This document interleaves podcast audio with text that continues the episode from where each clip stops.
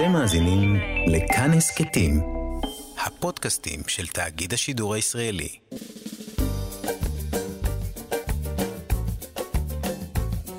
שישים החדש, עם איציק יושע. לחיות בגיל השלישי.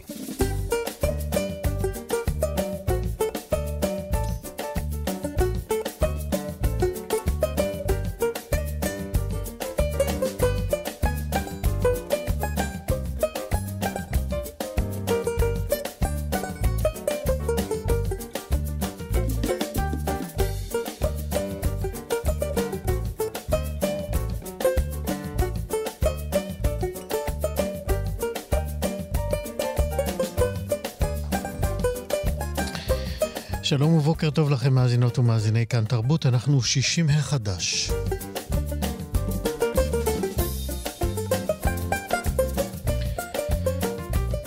הבוקר נדבר על אה, מציאות מדומה ואיך היא תכבוש את עולמם של בני הגיל השלישי. נדבר על הזיכרונות של הניצולים כפי שהם מתבטאים בספר חדש של אושוויץ.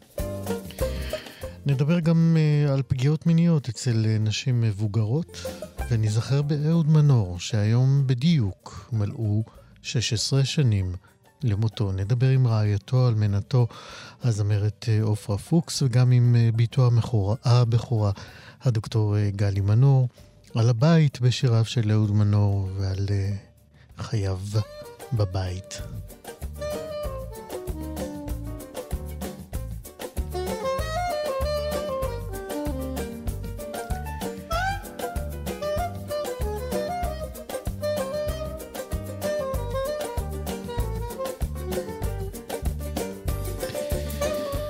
כל השירים uh, בתוכנית uh, מן הסתם יהיו שירים uh, שאהוד מנור כתב, ככל שנספיק. בצוות הבוקר, ענת שרון בלייס, עריכת משנה, אבי שמאי בהפקה, רועי קנטן הוא טכנאי השידור, אני איציק יושר. 60 החדש כשאימי בת ה-75 ניסתה לראשונה את משקפי המציאות מדומה שלי, היא התנסתה בחוויה תת-מימית מדיטטיבית למחצה, במהלכה היא צוללת במעמקי האוקיינוס. ברגע שהסירה את המשקף, הפנים שלה היו שלבות ממש כאילו התעוררה הרגע משינה עמוקה. כשאנחנו חושבים על משתמשי טכנולוגיה חדישים, אזרחים ותיקים הם בדרך כלל לא הראשונים שעולים בראשנו. כשמדברים על מציאות מדומה, אה, סביר שנדמיין איש צעיר שמשחק במשחק וידאו כלשהו, או עושה שימוש באפליקציית, אה, או באפליקציות מתחום הבידור, כמו צפייה בסרט באולם אה, תלת-מימדי. באופן מסורתי, הטכנולוגיה לפעמים מאיימת על דור הבייבי בום, אבל כשעשרות אלפים מהם יוצאים לפנסיה מדי יום, בשנים הקרובות אנו יכולים לצפות, אה, לראות את המציאות המדומה הופכת להיות הנורמה החדשה בענף הטיפול בקשישים, אה, ולכזו שבזכותה ניתן אה, להגיע להתקדמות רפואית משמעותית מבחינה נפשית ופיזית. ואת הדברים המעניינים האלה כותבת, אה, כתבה קארין אלדיה, שהיא כותבת בעיתון הארץ בנושאי גיימינג וטכנולוגיה, ונספר לכם שרבים מהילדים שגדלו על ברכי היוטיוב והאינטרנט ב-15 השנים האחרונות מכירים היטב את אה, קארין, ועכשיו היא גם אה, מתוודעת אל דור הסבים והסבתות. שלום קארין אלדיה. שלום, בוקר טוב. מה שלומך? בסדר גמור. כיף. אז מה שאת בעצם אומרת לנו הוא שהמציאות המדומה הופכת אה, לנורמה בטיפול בקשישים. אולי אה, קודם נסביר מהי בכלל מציאות מדומה שאת מדברת עליה. אחר כך נדבר על זה ככלי אה, טיפולי. אין בעיה. מציאות מדומה היא בעצם, כשמה כן היא, אתה בעצם לובש משקפיים מיוחדות ובעצם באופן מיידי עובר לעולם וירטואלי אחר, שיכול להיות כל מקום אחר בעולם, בין אם זה מקום דמיוני לחלוטין, או יעד אטרקטיבי שמאוד היית רוצה אה, לבקר בו, אבל לא, לא יצא לך. אתה יכול לבנות עולמות שלמים, ובעצם בשנייה שאתה שם את המשקף על העיניים, אתה נמצא שם. אז זהו, תסבירי באמת למי שלא מכיר. בעצם אנחנו חובשים סוג של משקפיים מיוחדים. נכון, משקפיים מיוחדים. מה מייחד אותם? מה יש בהם? יש בהם את טכנולוגיית המציאות המדומה, שבעצם מאפשרת לי, אה, אתה יודע, להיות בכל מקום אחר. זו טכנולוגיה שפותחה כבר לפני כמעט 60 שנה, אבל רק בשנות ה-80 התחילו ממש לעשות ממנה אה, את, מה, את הניצוצות של מה שיש היום. היום יש הרבה מאוד משקפיים בכל מיני סוגים שונים. בהתחלה היו משקפיים מאוד גדולים ומסורבלים, כמו שאתה רק יכול לדמיין לעצמך, כמו בכל סרטי המדע הבדיוני, ועם השנים המציאו באמת משקפיים שהם גם משקפיים קלים יותר, אה, אפשר לחבוש אותם, נראים קצת מוזרים. הם כמובן מכסים את כל העיניים, ואז אתה לא יכול לראות שום דבר. אה, מלבד מה שמופיע לך בעצם אה, בעדשות של, המשקפיים עצמם. אז היכולת היא בעצם לחבר סוג של משחק או חוויה וירטואלית או כל דבר אחר שאפשר לראות ב, אה, במציאות מדומה, ובעצם לחוות חוויה שהיא לגמרי שונה מכל מה ש... מכל מה שגיימר לצורך העניין לפני כן חווה, או אדם שאתה יודע... אז זהו, מכיוון שאנחנו מדברים כן. על אה, אנשים אה, מבוגרים יותר, שהחוויה הדיגיטלית היא זרה להם, היא לא, היא לא טבעית להם כמו לילדים אה, נכון. שגדלו ב-20 שנים האחרונות. בואי ננסה להסביר שוב. אותם משקפיים שאנחנו חובשים על הפנים ומסתירים מאיתנו כל דבר אחר שקשור לכאן ועכשיו שלנו, אה, אה, הם מחוברים בעצם לתוכנת מחשב כלשהי, נכון? אה, כן, זו יכולה להיות תוכנה חיצונית שמתחברת באופן יודע, חשמלי למחשב עצמו, זה יכולה להיות תוכנה שהיא בתוך המשקף עצמו, יש כמה וכמה דגמים של משקפיים שונים. אה, אבל ה basic הוא אותו basic, שמת את המשקפיים, חבשת אותם, ממש חובש אותם אה, על הראש, לחצת על איזשהו כפתור, ואז אתה מתחיל איזושהי חוויה או איזשהו משחק. או, זהו, איך, אה, איך, איך אנחנו נעים, איך אנחנו מתנועעים בתוך העולם הזה שנשקף אלינו דרך המשקף הזה? בדרך כלל המשקפיים מתלווים לאיזה שהם קונטרולרים קטנים שמתלבשים ככה על כף היד. אה, זה לא שלט שאתה, לא שלט כמו שלט רגיל של אה, משחקי מחשב, אלא מין שלט מאוד אינטואיטיבי, אתה בדרך כלל מזיז, אה, או שמזיזים בשבילך, זה נורא נורא תלוי במשקפיים. אם זה משקפיים שאתה חובש אותם במסגרת איזושהי, אתה יודע, הדרכה קבוצתית, או משהו שמגיע למשל לדיור מוגן או לבית אבות, אז יש מישהו שעוזר לך להפעיל את החוויה, אבל בגדול זה מאוד אינטואיטיבי, אתה בעצם חובש כמו, כמו כפפות כאלה, אתה מזיז את הגדלים, ואתה יכול אה, לנוע בעצמך בחדר, ויש חוויות שבהן אני יכול לשבת או לעמוד, ומספיק שאני הולך, ואני כבר זז בעצמי, זאת אומרת, התנודות אה, של המשקף מתחברות בעצם לתנודות שלי, לפעמים אני צריך להגדיר מראש את החלל שבו אני עומד, ואז אני יכול בעצם ללכת, אני יכול לשבת, הכל תלוי כמובן אה, בחוויה, לפעמים זה נע בעצמו. אז זה מאוד מאוד אינטואיטיבי ומאוד מתאים את עצמו לגוף של מי שמשתמש במשקפיים. אז בואו נדבר על היתרונות הטיפוליים של המשקפיים האלה, של החוויה הזאת בכלל, של אה, להיות במציאות אה, מדומה. אגב, אה, החוויה הזאת יכולה להיות גם מתסכלת, לא? זאת אומרת, היא, היא לא רק לוקחת אותך למחוזות שאתה לא יכול להגיע אליהם פיזית, היא עלולה גם להתאכזב כאשר, להיות מאכזבת כאשר אתה נוחת אל קרקע המציאות, לא? תלוי אני בך. אני חושבת שזה נורא, כן, זה מאוד מאוד תלוי באמת באופי של הבן אדם, ואני יכולה להגיד לך, גם מהניסיון, אתה יודע, של אימא שלי, שמכירה את זה גם יותר באמת מקרוב, אה, בגלל שאנחנו הכרנו לה כמה סוגים של משקפיים, וגם מחקרים באמת שנעשו, אני חושבת שכשאתה מסיים את החוויה, אה, לצורך העניין אני אתן לך סתם דוגמה, נניח שאתה עכשיו מטייל לך אה, בפריז, ולא היית בפריז שנים, ואתה מטייל לך בין הרחובות הפסטורליים והציוריים, עם מוזיקה ככה נעימה. בשנייה שאתה מסיים את החוויה, לא, בדרך כלל רוב האנשים, ואגב זה לא רק, לא רק מאפיין את המבוגרים, אלא גם את הצעירים, יש מין פאוזה של דקה כזאת של תן לי לעכל רגע את החוויה שעברתי עכשיו, ולהבין כמה זה עשה לי נעים. בשנה האחרונה היו, באמת, קהילת הגיל השלישי הייתה כל כך מנותקת מהעולם, ומהמשפחה, וכל החוויות האלו, הם, יודע, גם אם הם לא החזירו לגמרי את מצב הרוח, הם, הם עזרו, אתה יודע, לכמה רגעים קטנים ביום להרגיש שאני נמצא במקום אחר וטוב לי ונעים לי, זה באופן אוטומטי משפיע על הגוף שלי. בצורה, בצורה טובה. השיפור באמת דרמטי במצב הרוח, ו- וזה משהו שגם כל המחקרים באמת מצביעים, באוכלוסייה שהיא מעל גיל 60 בוודאי, אבל גם מעל גיל 50. זה לחלוטין שיפר בשנה האחרונה בכל הרמות, גם מבחינת זיכרון, גם מבחינה קוגניטיבית. זה, זה משפיע עליך, לא משנה איך תסתכל על זה בכל גיל, המציאות המדומה משפיעה עליך. כמובן שיש אחוז קטן שיכול להיות שהחוויה תעשה להם לא טוב פיזית. אתה יודע, אה, אנשים שירגישו סחרחורת, אבל זה מיעוט שהוא, יודע, הוא הגיוני בכל האוכלוסיות. כן, את uh, מזכירה uh, בדברייך uh, מחקרים שנעשו. ספרי לנו לעומק קצת, איך באמת, מה מצאו המחקרים שעקבו אחרי אנשים שחוו שימוש במציאות המדומה?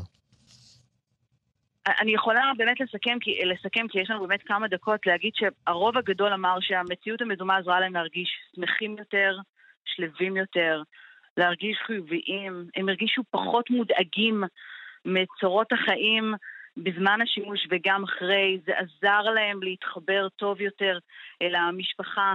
לצורך העניין, עזר להם להזדהות הרבה יותר.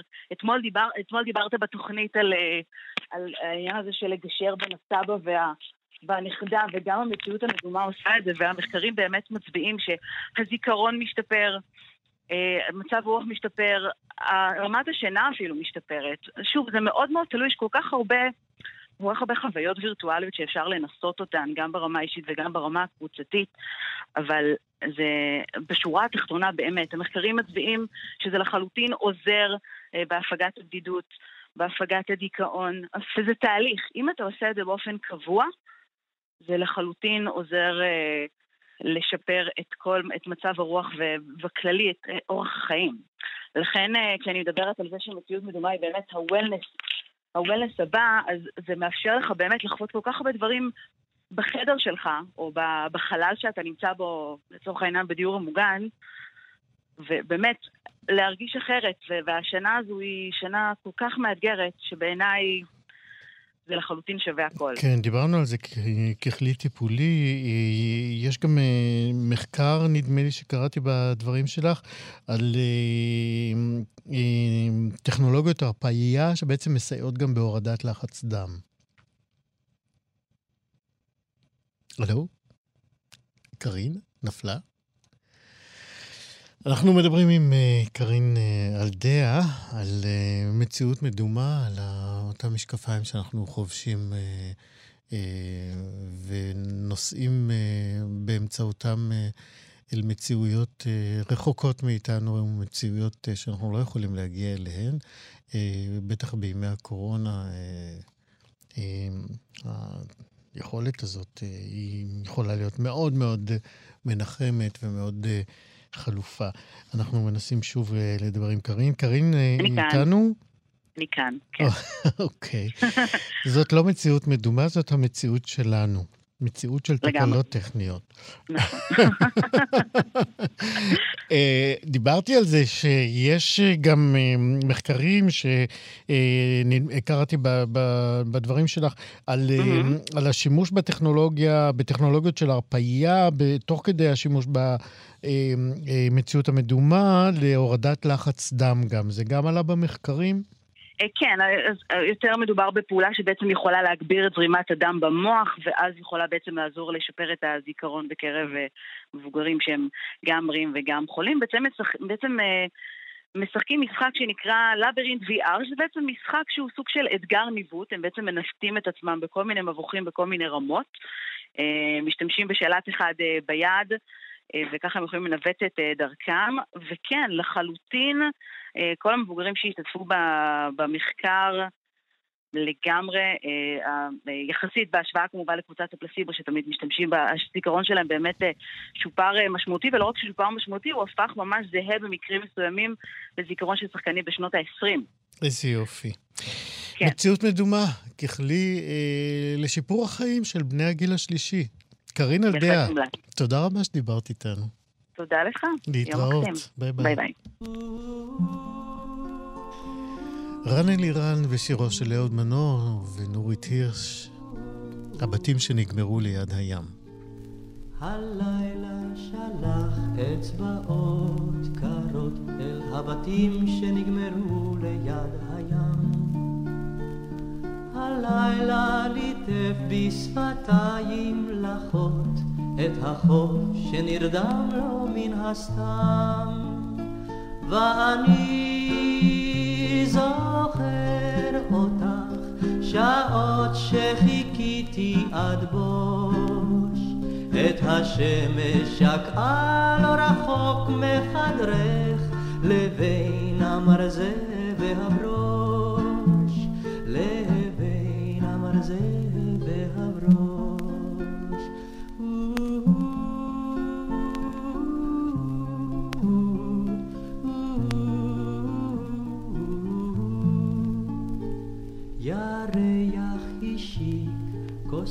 של חלב עם הבתים שנגמרו ליד הים. ירח ניסר את התריס בקרניו, וטבע בין גלים שבים. ואני זוכר אותך שעות שחיכיתי עד בוש, את השמש שקעה לא רחוק מחדרך. לבין המרזה והברוש,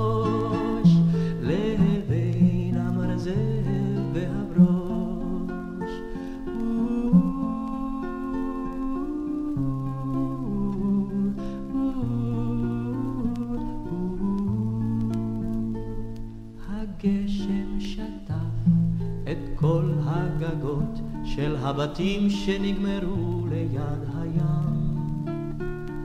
הגשם היכה, הצליף באוניות, ונכנע למלח שבים. ואני זוכר אותך, שעות שחיכיתי עד בוש. את השמש שקעה לא רחוק מחדרך, לבין המרזה והברוש.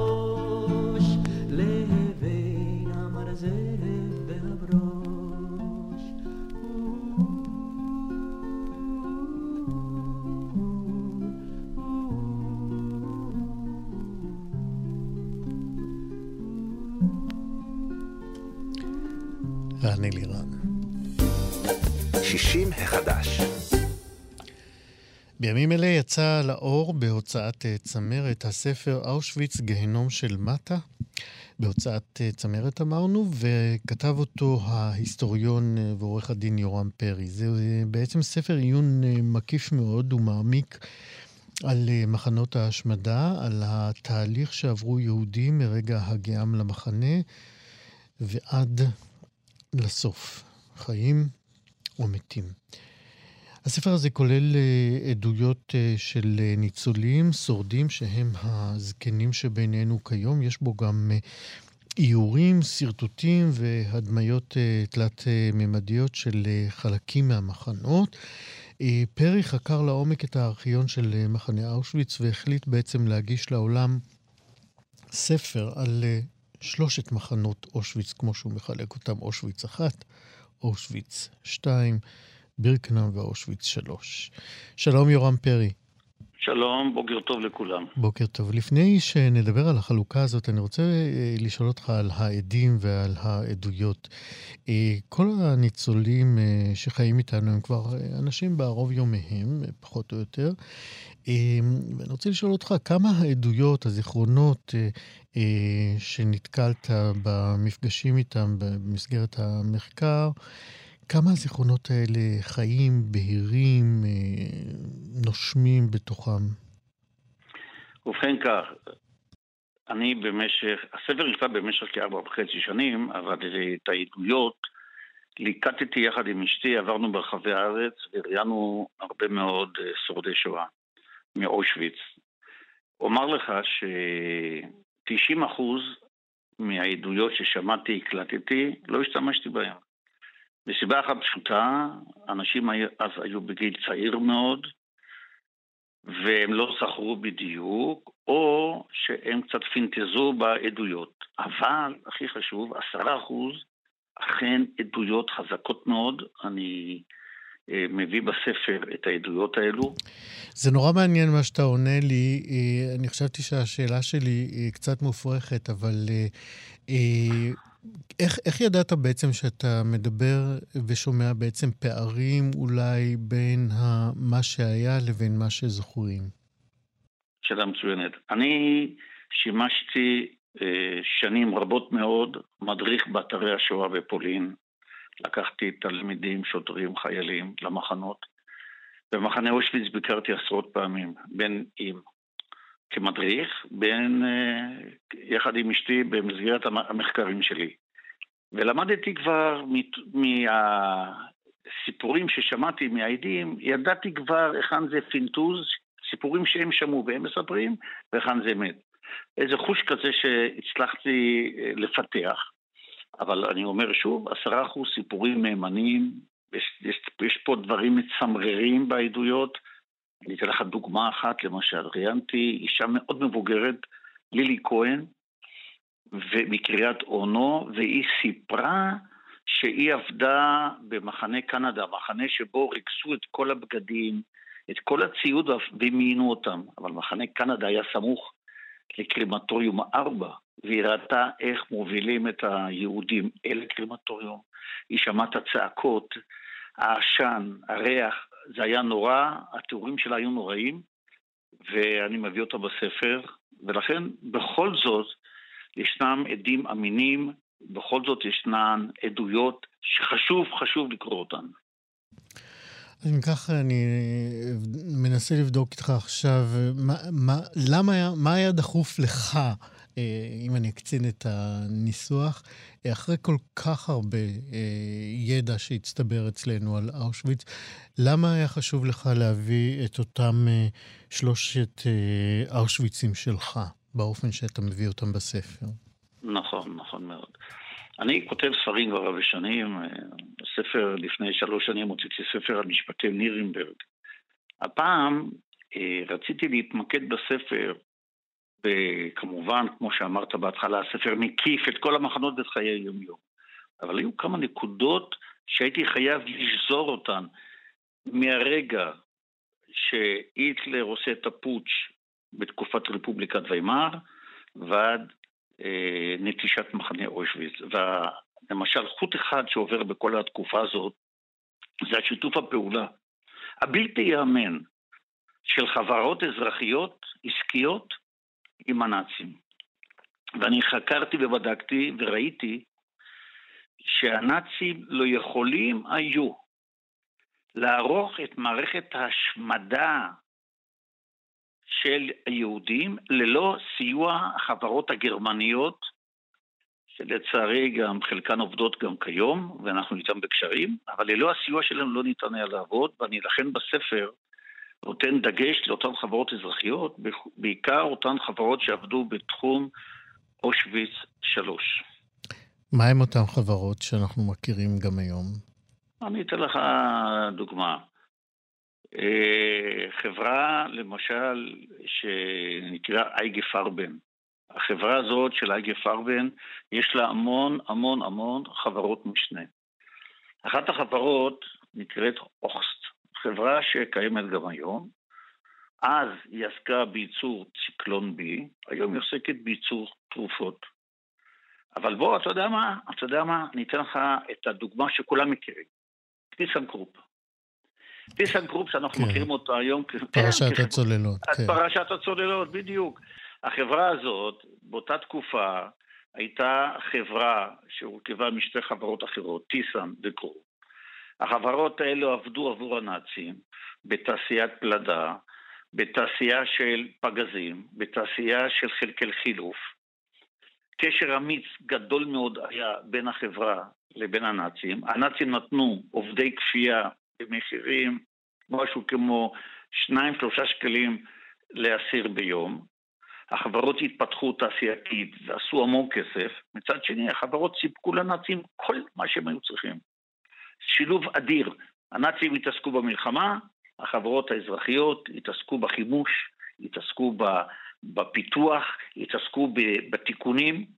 שילוב מנצח במרכאות, אבל זה מה שהיה. ולכן החברות האזרחיות האלו, כמו למשל טיסנקרופ, נורא ואיום. אנחנו היום צרכנים של טיסנקרופ בצוללות, אבל מי שמסתכל אחורה רואה שלמעשה החברה, החברה הזאת, שהייתה מספר חברות משנה, הן היו חברות נאציות. ובתום המלחמה, הדבר הכי מגוחך, גוסטב קרופ, שהוא בנה את חברת קרופ וחלק גדול מטיסן קרופ, הוא לא עמד לדין בכלל. היתר, שהועמדו לדין, אחרי כמה שנים שוחררו. פשוט זילות אבל אה, c'est la vie, אלה החיים. כן. אה, אני, לסיום, אני, אנחנו צריכים לקצר עוד מעט. אה, אני רוצה לשאול אותך באמת, איך באמת עשית את החלוקה הזאת לשלושה? מה, מה מאפיין נכון. בקצרה כל אחד מהם? אני אעשה, שאלה מצוינת, אני אסביר. אושוויץ אחד היה המחנה הראשון, שטמלגר, זאת אומרת, מחנה המפקדה הראשית, שם היה קרמטוריום מספר אחד. מחנה קטן, 28 אה, ביתנים, שתי קומות, אושוויץ 2, אושוויץ בירקנאו, שם הייתה עיקר ההשמדה, שם היו ארבעה קרימטוריומים, קרימטוריומים מספר 2, 3, 4 ו-5. יהדות הונגריה, 480 אלף יהודים מהונגריה מושמדים באושוויץ בירקנאו במשך חודשיים וחצי. ובאושוויץ 3, שזה היה למעשה מחנה שמורכב מהרבה מאוד מחנות ומפעלים תעשייתיים. באושוויץ 3 הוא היווה את עיקר התעשייה הגרמנית, ולכן יש כאן חלוקה די דיכטומית בין שלושת המחנות. מה הדבר שאתה למדת מהמחקר שלך אה, והאיר את עיניך על אה, חקר השואה בכלל ועל אה, אושוויץ שאתה מצאת? אני, אני למדתי הרבה דברים. אני אתן לך דבר אחד שכולם יודעים אותו, ואני מחדד אותו בספר. אף אחד לא עזר ליהודים. אני רוצה רק לסבר את האוזן. כאשר משמידים כחצי מיליון יהודי הונגריה במשך חודשיים וחצי באושוויץ בירקנאו, באותו זמן בדיוק, האמריקאים והבריטים, כך למדתי, מפציצים את אושוויץ 3. הם לא, לא מפציצים את אושוויץ ברקנאו, הם מפציצים את אושוויץ 3 כי, כי הם רוצים לפגוע, להפציץ את התעשייה, את המפעלים. והם ידעו מה קורה בבירקנאו. גם רוזוולט, גם צ'רצ'יל, גם אידן. אני בדקתי מכתבים, בדקתי תכתובות, כולם ידעו, אבל הם לא הפציצו. הם הפציצו אך ורק את אושוויץ 3. השתיקה השתיקה הענקית הזאת של האמריקאים והבריטים, שלא עזרו ליהודים, מאוד מאוד מכאיבה. זה אחד הלקחים שלמדתי והעליתי אותו בשורה בספר. כן. אושוויץ גיהנום של מטה. ההיסטוריון אה, ועורך הדין יורם פרי, ספר חדש. תודה רבה שדיברת איתנו. תודה רבה לך. להתראות. תודה, תודה. להתראות.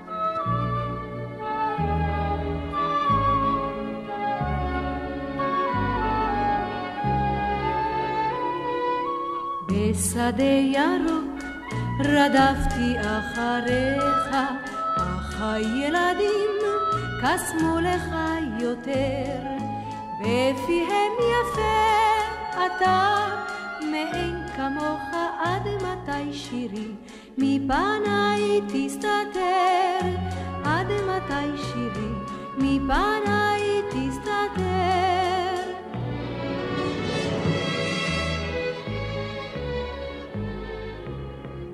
בחשכת הליל רדפתי אחריך, אך האוהבים קסמו לך יותר, בפיהם יפה אתה, מאין כמוך עד מתי שירי, מפניי תסתתר, עד מתי שירי, מפניי תסתתר. בדרכי עפר רדפתי אחריך, אך החיילים קסמו לך יותר, בפיהם יפה אתה, מאין כמוך עד מתי שירי, מפניי תסתתר, עד מתי שירי, מפניי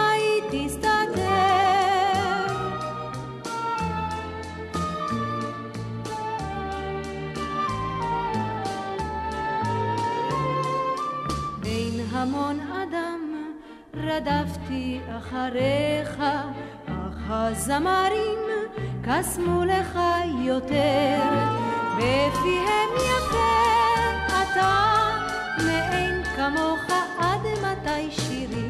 מפניי תסתתר עד מתי שירי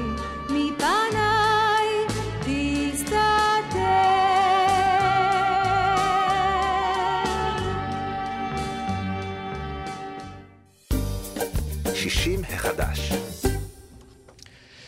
השיח אה, סביב פגיעות אה, מיניות, הטרדות מיניות אה, והשיח בין המינים נעשה בשנים האחרונות ערני, סוער והזדמנות גדולה בעצם לסידוד מערכות בהתנהגות כלפי נשים, אבל גם כלפי גברים אם כבר מדברים על פגיעות. Uh, ואנחנו נדבר עכשיו על הנשים שגדלו בדור שבו המושגים היו מעוותים. עקומים, אה, פוגעניים וטראומטיים בשביל אה, נשים רבות שהיום הן אה, סבתות. אנחנו ננסה לבדוק איך החיים באמת בגיל השלישי מעוצבים, או ההדים של אותן פגיעות מלווים אותן עד היום, וכמה היום אותן נשים ערוכות לשינוי במושגים, בשיח. כמה מהן ממשיכות להיפגע, גם, גם כשהן אה, כבר סבתות, כן, יש גם כאלה, והתשובות הן אה, לא פשוטות, אנחנו ננסה אה, להרחיב עליהן ככל אה, שיתיר לנו הזמן. שלום ליעל חביב. שלום, איציק. את אה, מטפלת זוגית עם התמחות אה, בגיל השלישי. אז אני, אני רוצה לשאול אותך, נשים בגיל השלישי שחוו הטרדות ותקיפות מיניות, כמה הן אה, ערוכות לדבר על הטראומה היום, כאשר הן אה, מגדלות נכדים כבר? תראה, היום כל השיח שלנו לגבי המיניות השתנה מאוד, דברים שפעם היו אה, מקובלים, ואני אומרת את זה ככה במרכאות, היום אנחנו מבינות ש, ש, שלא יקום ולא יהיה. גם יש, אני חושבת שכל אחת אולי כאישה עוברת איזשהו תהליך, ואני רגע עושה הפרדה בין גברים לנשים, אבל גם גברים אה, עוברים הטרדות מיניות, בטח ובטח אה, אה, יש גם בגיל המבוגר, נכון, אבל אני רגע ככה שמה את, ה, את הספוט על, על נשים. ברגע שאני הופכת להיות אימא, אני בעצם מבינה את המשמעויות של, של גבולות, של הגוף שלי, של מה מותר ומה אסור, מה הייתי מוכנה שיעשו לבת שלי או לא יעשו לבת שלי. אני מוצאת שבגיל המבוגר יש טיפה יותר פתיחות לפתוח את זה, אחרי הרבה מאוד שנים שזה היה סגור. ואני חושבת שיש גם משהו בשיח החברתי שנותן לגיטימציה לשיח הזה. אז אתה יודע, זה, זה מוזן גם, בגלל הגיל וגם בגלל הלגיטימציה בעצם של החברה לדבר ולהעיר את זה. וכשזה מגיע אלייך אה, לקליניקה, אה, תנסי אה, לצייר לנו את אה, נקודת המבט של אה, אותה אישה שאולי לא דיברה על זה עד היום, והשיח המתפתח בעצם אה, מקרב אותה אל, ה, אל החוויה הקשה אל הטראומה. כל אישה שפתחה את השיח הזה אה, מולי בקליניקה, ידעה תמיד שהיה משהו לא בסדר. הבינה מתחילת דרכה, אה, מתחילת אה, דרכו של אותו אירוע, שנעשה פה משהו שהוא לא תקין. זאת אומרת, זה לא שפתאום יש התעוררות שאני אומרת, רגע, מה שהיה לפני 60 שנה אולי זה לא היה בסדר? לא. אני 60 שנה חיה עם חוויה של לדעת בוודאות שמה שהיה זה לא בסדר, זה לא נורמטיבי, זה לא נכון, זה רע מאוד, אבל אין לי לגיטימציה לדבר עליו, ובעצם השיח איתי או, או עם כל מטפל אחר מאפשר לתת לגיטימציה למקום הזה, להוציא אותו החוצה ולהגיד אני לא חיה איתו בפנים 60 שנה, אני היום מדברת אותו החוצה. אני לא רק חושבת שאולי הוא היה לא בסדר, אני רוצה להגיד ואני רוצה לקבל גם אישרור שזה היה לא בסדר, שזה לא בסדר, שדברים כאלה אסור שיקרו. והרבה מאוד שני, אה, נשים חיות עם חוויה שנים על גבי שנים בהסתרה, בלי לספר לבן אדם אולי הכי קרוב אליהן שזה הבעל, או, או הילדים, או חברה, זה משהו שנמצא בהשתקה, ממש סוג של אפילו התכחשות. אולי אני יזמתי, אולי אני רציתי, אולי זה היה מקובל, אבל המחשבה מבינה שזה לא בסדר. והשיח הטיפולי בעצם נותן לגיטימציה גם לדבר את זה, גם כן. להוציא את זה. אני, אני, אני בטוח, אני, אני בכל זאת רוצה לנסות להישאר עדיין במקום הזה שמאפשר לאותן נשים לבוא אלייך, אל מטפלים אחרים בקליניקה, אחרי כל כך הרבה שנים של, של הדחקה, של הסתרה. מה, מה המנגנון הזה שגורם להם פתאום להבין שהן חייבות לעצמן לאוורר את הטראומה הזאת?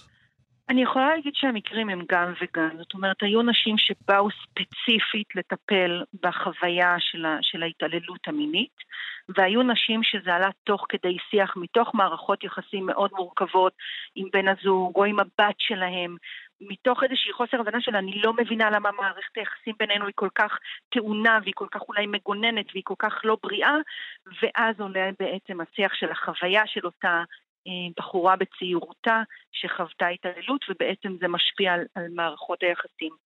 לעומת זה נשים שאומרות, אני, אני רוצה לדבר על זה, אני, אני, זה מציף אותי, זה, זה בתקופה האחרונה עולה הרבה בגלל שוב השיח החברתי, בגלל הלגיטימציה, ואני רוצה לדבר על זה, אני רוצה להוציא את זה, זה אבן, זה עוד אנחנו דיברנו לא פעם, איציק, על, על, על השלב הזה שאנחנו עושים הרבה פעמים אה, אה, סיכומי חיים, או אנחנו עושים אה, סגירות לכל מיני אירועים בחיים שלנו בגיל המבוגר. וזה אחד הסיפורים שאולי הכי מלווה, ונשים מבינות שמותר לדבר על זה, וצריך לדבר על זה. כמה באמת יש נשים ש... אני, אני, אני אהיה זהיר בשאלה, אבל אה, בעצם מנציחות את ההפנמה הזאת של המסר המעוות, אה, ש, שאם נגיד אותו ב, ב, בשתי מילים נוראיות, נאנסת, זאת אשמתך, מגיע לך. כמה הפנימו באמת את, ה, את המסר הזה, ועדיין אולי חיות עם אה, בני זוג מאמלילים, גם כשהם בנות 60, 70 ויותר? נכון, איציק, אתה, אתה נוגע פה בנקודה כל כך כל כך כואבת, ו, ו, וגם אני אזהר קצת בתשובה שלי. אבל הרבה מאוד נשים, אה, מה זה הרבה מאוד? נשים שמגיעות אצלי לשיח, או לפחות מהחוויה שלי, אה, בהתחלה באמת השיח מתחיל במקום הזה של אני הייתי לא בסדר. זאת אומרת, אני זו שגרמתי לזה, אני זו שיצרתי את הסיטואציה, אני זו שנתתי לזה לגיטימציה. זאת אומרת, עם איזושהי, איזושהי שפה מאוד מאוד מוכרת, שלאט לאט עוברת אה, בזכות אותה אישה. זאת אומרת, זה לא שפה שאני מכניסה, אלא זה תהליך שהן עוברות עם עצמן שהן מבינות, והן פשוט מדבררות אותו אחרת. כן, גם היום יש הרבה נשים שחיות באלימות מינית.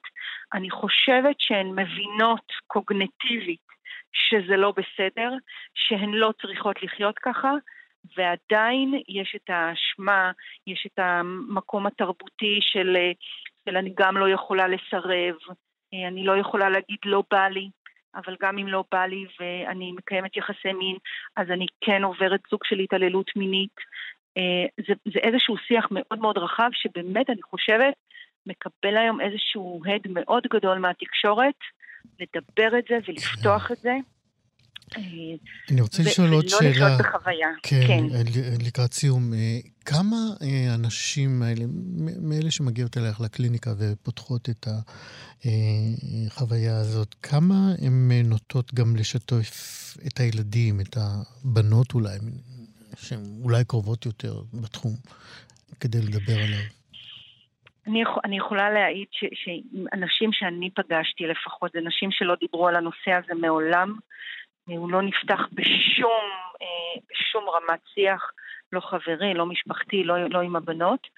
אמ, וגם אחרי שהוא נפתח וקיבל לגיטימציה בקליניקה, הרבה מהאנשים אמרו, אה, אני, אני שמחה שאיבדתי את זה עם עצמי, אבל אני רוצה להניח את הסיפור הזה. אני לא רוצה להעביר אותו לשיח בין-דורי. יחד עם זה הייתה מישהי שאמרה, אני הולכת לקחת עכשיו את הבת שלי ואת הנכדה שלי ואני רוצה לספר להן מה עברתי. חשוב לי שהן ישמעו ושאולי הן יכולות ללמוד ממני. אתה יודע, זה, זה, נורא, זה נורא אישי, כל אחד לאן הוא לוקח את התהליך הזה.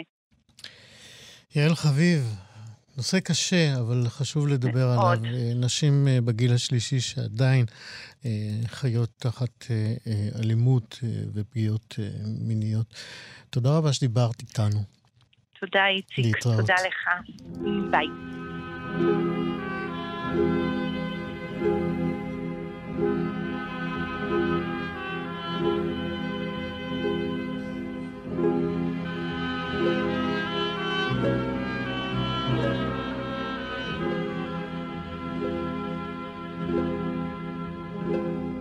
בבית ליד המסילה. לא מתהלכים עוד ברגליים יחיפות וליד המרפסת הגדולה. לא מבעירים עוד את עלי הצפצפות. השער סגור, הדלתות נעולות, התריסים מוגפים גם בים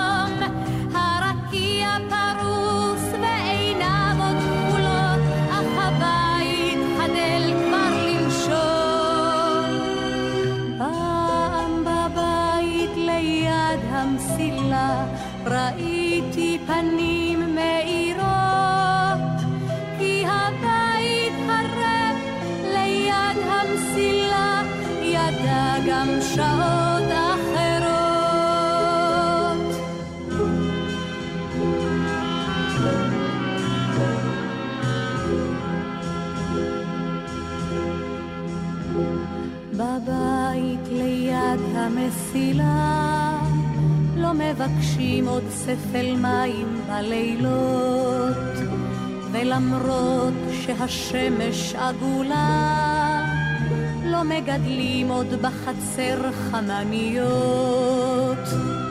הבוקר אילם והאור לא עולה, ויונים לא עפות אל הגג, חום השמש צורב והגשם הולם, אך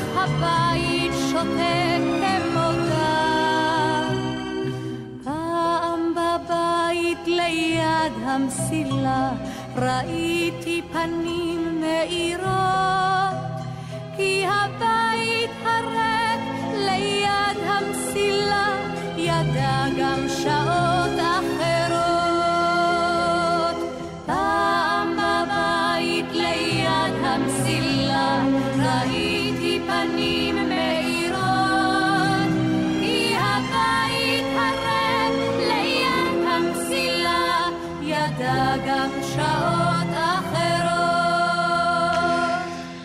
הבית אה, ליד המסילה, רבקה זוהר, אהוד מנור. היום בדיוק, אה, כמו שאמרנו לכם אה, בתחילת התוכנית, אנחנו מציינים 16 שנים להסתלקותו הפתאומית והאכזרית מאיתנו של אהוד מנור, ומרחק השנים האלה, אני חייב לומר, רק מרחיב את מתחם הגעגוע אל האיש שכל כך השפיע על המוסיקה והפזמונאות של ישראל שנבנית בעצם עד ימינו אלה. ההצצה חטופה בכותרות השירים אה, אה, של אהוד מנור אה, מגלה די בקלות כמה הבית, על כל המשמעויות שלו, היה נוכח ודומיננטי בשירים שלו. וגם בשמות של השירים וגם בטקסטים עצמם. וחשבתי שאין טובות לדבר על הבית של אהוד מנור מאשר אלמנתו עפרה פוקס וביתו הבכורה הדוקטור גלי מנור, שגם כתבה ספר ספר מאלף על אה, שירתו אה, של אביה, ספר אה, שנקרא רק מילה בעברית, שירי אהוד מנור, בין האני לאנחנו, ואני שמח ונרגש להגיד בוקר טוב לעופרה פוקס. היי, בוקר טוב איצ'י. ובוקר טוב לדוקטור גלי מנור. בוקר טוב. עופרה, אני רוצה להתחיל איתך. נראה לי שיותר מהכל, בנימינה איכשהו התקבע כהבית. אה, אה, של אהוד, אה, למרות שבעצם הוא עזב אותו בגיל 14 וכל הב, הבתים, הבית, על כל המשמעויות שלו, הוא היה כבר במחוזות אחרים, בחיפה, בתל אביב. למה, נכון. איך זה קרה ככה שבנימינה כל כך התקבעה כהבית? תראה, אני אגיד לך, על, זה פסיכולוגים יענו לך, עד גיל 14 הוא ייצב את עצמו באיזושהי צורה. וכנראה זאת הסיבה, אני לא כל כך uh, מבינה. תראה, הוא כתב הרבה שירים. אה, תראה, אהוד כתב בעצם את, ה, את תולדות חייו, מה שנקרא. הביוגרפיה, אוטוביוגרפיה כזאת, דרך השירים. וכשהוא תמיד דיבר, הוא התראיין גם אצלך הרבה פעמים, שהעץ היה עץ מבנימינה, וכשהוא היה בניו יורק, והכרנו בניו יורק, כשהוא דיבר על גשם, זה היה גשם של בנימינה, של, אז, אז אה, אפשר להבין את זה, אבל אה, בעצם הוא חי בתל אביב, זאת האמת. אז גלי, אני אשאל אותך, אה, את אה, גם הבת, אבל אה, גם את חוקרת, וחקרת היטב את השירים, כמו שאמרתי, בספר. אמרתי שהצצה כזאת ברשימה של השירים היא באמת, אני בשלוף, אני בטוח שיש יותר ככה, מצאתי כמעט עשרה שירים. שיר בארבעה בתים ששמענו קודם, הבית ליד המסילה ששמענו עכשיו, הבתים שנגמרו ליד הים שגם שמענו, בית אחד, בית לבן, בית לדוגמה, בית מחושף. בלילה יורד ביתי אל הים, הביתה כמובן, אה, היא יוצאת מבית הוריה ו, וכולי. מה, מה, מהו הבית הזה שאת ראית בו כחוקרת, אבל אחרי זה אני רוצה שתספרי לי גם על הבית שמצאת כשבאת הביתה ומצאת את אבא כותב. כן, אני חושבת שאבא, כמו שהוא עשה כל, לגבי כל הדברים שעבדו לו בעצם, הבית הזה בבנימינה, הבית עם ההורים, הילדות הזאת שהייתה קסומה אבל גם הייתה נוראית, היו בה גם צללים, הוא משחזר. הוא משחזר ובעצם יוצר מחדש את הבית הזה גם בעולם האמיתי, כלומר הבית עם אימא, עם הילדים, אבל גם משחזר את הבית בתוך השירים. ולכן הוא חוזר שוב ושוב אה, לאותו בית ו- ויוצר אותו מחדש. ולכן הוא מופיע בכל כך הרבה... את יכולה להדגים לנו אה, על אותם, נגיד, צללים שדיברת עליהם באותו בית שהשתחזרו או מצאו להם אה, ביטוי אה, בשירים? כן, למשל, הבית ליד המסילה, הרבה חושבים שהוא שיר שואה, כי יש שם מסילה, ובעצם זה קשור לבנימינה, למסילה של הרכבת. אבל יש גם צללים של שואה בתוך הסיפור הזה, כי אבא בעצם איבד את, אה, כמעט את אה, כל המשפחה של ההורים שלו בשואה, חוץ מאח אחד של אבא שלו ששרד את אושוויץ. ואבא שלו היה מתפלל כל לילה לזכר האחים, או מתפלל לשלומם, אה, כל המשפחה שלו שהייתה בפולין. אז בתוך הבית הזה היו גם צללים של שואה. ובאמת כשמסתכלים על התיאורים של הבית, בשירים רואים שיש בבית הזה גם משהו קצת מפחיד. זה קצת בית אה, רדוף כזה. רוחות, כן. התמודות נצמדות, התמונות נצמדות אל הקיר, והבית חדל כבר לנשום. יש פה גם אה, אלמנטים, כלומר זה לא ילדות כזאת אה, ורודה ומקסימה, יש פה גם אלמנטים קצת אה, מאיימים. שזה בית אה, באווירה שלו שונה מהבית שאת זוכרת בתל אביב. נכון. אימא ואבא בעצם אה, ניסו להגן עלינו מפני הכאבים, מפני הקשיים, מפני האובדן. אה, גם של, אה, גם כל הדברים שקשורים לשואה וגם אה, יודלה כמובן, האח הקטן. אז את כל הכאב הזה הם ניסו בעצם להסתיר מאיתנו וליצור לנו באמת בית שמח ואוהב. אולי באמת נשאל את אימא, עופרה פוקס, כן. כמה באמת החלטתם, אהוד ואת, שהבית יהיה מקום שונה מהמקום העצוב שממנו בעצם אהוד בא? תראה, הבית היה באמת די שמח ויצירתי, ישבנו במטבח, 40 שנה אהוד כתב, אה, ואנחנו במטבח והילדים מתרוצצים. אני זוכרת את היום, דרך אגב, איציק, שעברנו מהמטבח לפינת האוכל. גם לא היה מקום על השולחן, וגם הוא התחיל לעבוד עם ליבי בכתיבה. הם תרגמו 50 uh, uh, פרקים של ברני וספר של הביטלס צוללת צהובה, אז הוא עבר לפינת האוכל. עכשיו, זה היה בית שמח, אבל אני מוכרחה להגיד לך שאני לא יודעת איך הילדים, הם בוודאי ראו את זה. ברגע שקיבלנו את הידיעה שיהודה נהרג, חייו של אהוד השתנו, איציק. השתנו, היה אדם מאוד עצוב. עד כדי דיכאון מכל חיי שהיה נהרג. הוא עבר תקופה מהרגע שיהודלה נהרג, הוא כבר לא היה אדם שמח. אפילו, נדמה לי, גליה, את סיפרת באיזה יום, שכשהחיילים אה, נהרגו בלבנון, שהם נכנסו לביירות, אנחנו היינו שבורים, ישבנו על הרצפה פה בשט... על השטיח ובכינו. הם ראו את זה, אני, אני, אני לא יודעת, אולי... אולי, אולי הם לא ראו, הנה גלי אומרת שהם לא, הם לא ראו. בואי לא... נשאל אותה. גלי, מה את זוכרת? לא, אני התכוונתי ש... ש... תראה, אי אפשר, נכון. אני בוודאי שראינו וראינו את, את ההורים נשברים סביב אה, כל מיני דברים שקשורים ליודלה, אבל אני חושבת שהם באמת, אה, הם עשו מאמץ, למרות כל הכאבים האלה, לייצר בית שמח, ש... שייתן ביטחון, ובית מלא בתרבות ובאומנות. ו... כלומר, אי אפשר באמת, אי אפשר להסתיר מילדים, היום אנחנו כבר יודעים. כן. גם אם אתה מנסה, אז הכאב עובר. כן, ילדים של כותבים אה, בדרך כלל, אה, לא בדרך כלל, אבל אה, לא מעטים מהם, יש להם זיכרונות של באים הביתה וצריך ללכת על בהונות כי אבא או אימא יוצרים כותבים. לך גם יש חוויה כזאת כשבאת מבית ספר ואבא בפינת האוכל כותב? לא, מה פתאום, אה, כמו שאימא סיפרה, עד הפוך, הפוך, כן. כן, נורא, כאילו אבא כותב בסלון, במטבח, מדבר עם אימא, אימא כמובן איתו שם, מייעצת לו, הוא משמיע לנו את השירים, שואל את דעתנו, יש אה, חזרות בסלון, אה, יוצרים מגיעים ומנגנים, כל הזמן יש בבית אה, איזשהו משהו שקשור ליצירה, או לתיאטרון, או לקולנוע, או לשירים, כן. או כל דבר אחר. אני רוצה שנספיק עוד לשמוע רגע כמה צלילים מהשיר הראשון שאהוד כתב לך, אה, עופרה, ואני ככה לסיום, גלי, אם, אם את היית צריכה במשפט אה, קצר להגיד מהו הבית שלך ושל אבא, איך היית אומרת אותו, איך היית מתארת אותו?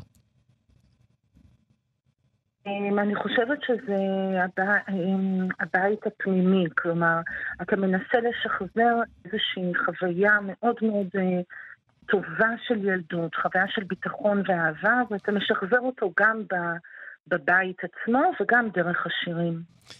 עופרה, איך את היית אה, מתארת במשפט את הבית שלך ושל אהוד והילדים?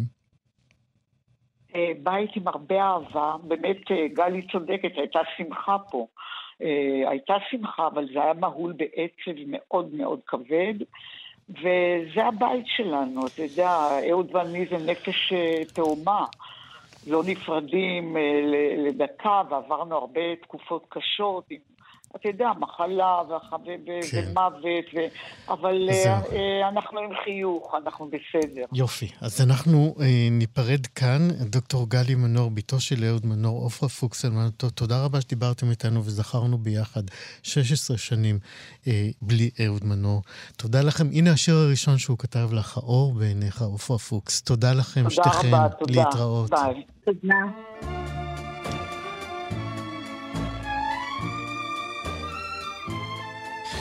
זהו, כאן סיימנו את 60 מחדש להיום. תודה רבה מאוד לענת שרון בלייס, עריכת משנה אבי שמאי בהפקה, רועי קנטן, טכנאי שידור, אני איציק יושע, להתראות.